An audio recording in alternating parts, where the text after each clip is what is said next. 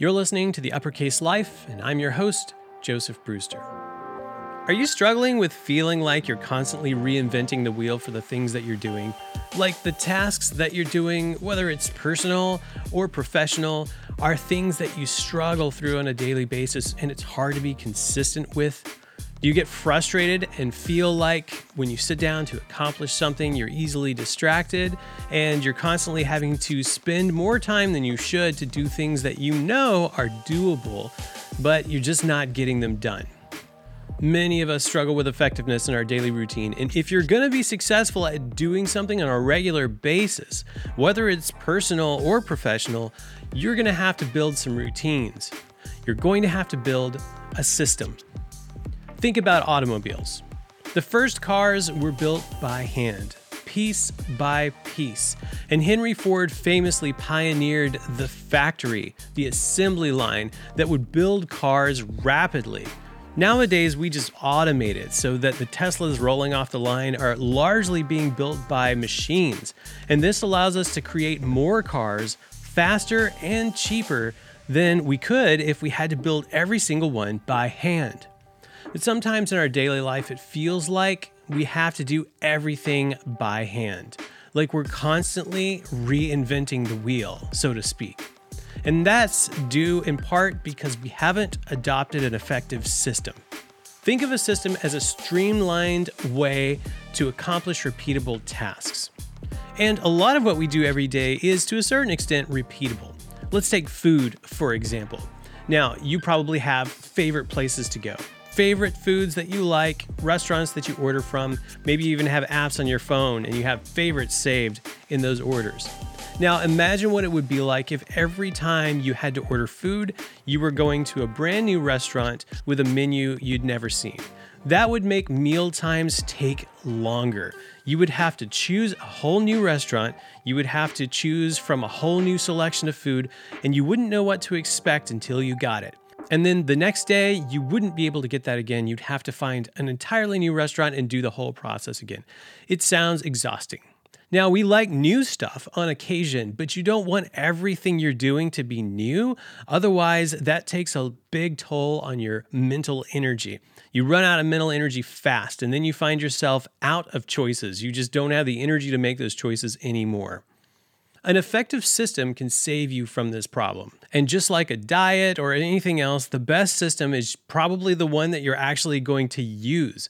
So there are a lot of good systems in the world for being productive with your time, but the one that you pick and stick to, that's the one that's going to work the best for you. For example, I do time boxing. It's something I've done for years and it's really useful for the kind of work that I do. So, for example, I will look at my calendar at the beginning of the day or maybe before the day, and I will outline for myself boxes of time in which I'm going to do certain tasks throughout the day. I give myself a time limit for those tasks so that even if I don't get done with them, I'm going to need to stop working on them because I have other things to do. Me, I have a lot of things going in my day. I usually can't dedicate an entire day to only doing one task. And so, because of that, time boxing helps me do many different things in a day and not lose track of the things that I didn't finish from yesterday.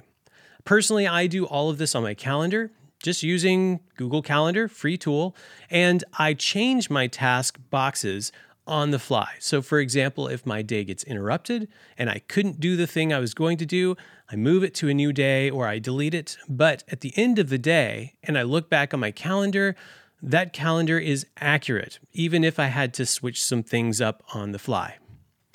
Now, there are a lot of other methods you can use for focusing on tasks. If you don't know any methods, Google a few things. Google Pomodoro technique. Google Get Things Done method. Google Eat That Frog. There are a lot of different resources out there and people who have talked extensively about how to build systems and methods for accomplishing things. But the main thing is have one. And even if you're building your own, start simple with a small step, something repeatable, something you can make a habit out of, and do it on a daily basis. I'm to say give it a month. Try that system and really invest in doing it every day for a month and see how it changes the way that you structure your time and how effective your use of that time is. I guarantee you, if you can be methodical with the way that you're using your time and you can be predictable to a certain extent, you're going to be able to accomplish more because your brain can get in that mode and then you get that muscle memory of how to do it. And you're in, you're out, and you've produced more in less time. Now, there are things in life that you don't want systems for. There are experiences that you just want to have and be present for and not put a time limit on. Those are precious. And I'm not suggesting that you time box your whole life or make a system for everything that you do. What I'm suggesting is that you make a system for those things that you can repeatably do, and maybe especially those things that you don't particularly enjoy. That way, you use that system to save yourself time, and now you have that extra time to invest in the things that can be more ambiguous, more serendipitous, and you can just enjoy them without the pressure of all the things you haven't yet done. So, whether you use bullet journaling or task list or Google Calendars or time boxing or time blocking or Pomodoro technique, really the main thing is invest some time into getting used to a system and employ it on a daily basis. Because let's face it, you've got other things to do. You don't want to be on that task all day or all week. You want to get it done and get on to the next thing. The next thing might be friends and family. It might be a passion project that you don't have time to work on now because you're so behind on your work and you're not being effective every day in your tasks. So, put a system in place with the idea of streamlining those repeatable processes so that you can save your time and your energy in that high quality investment to put into something that you really are passionate about.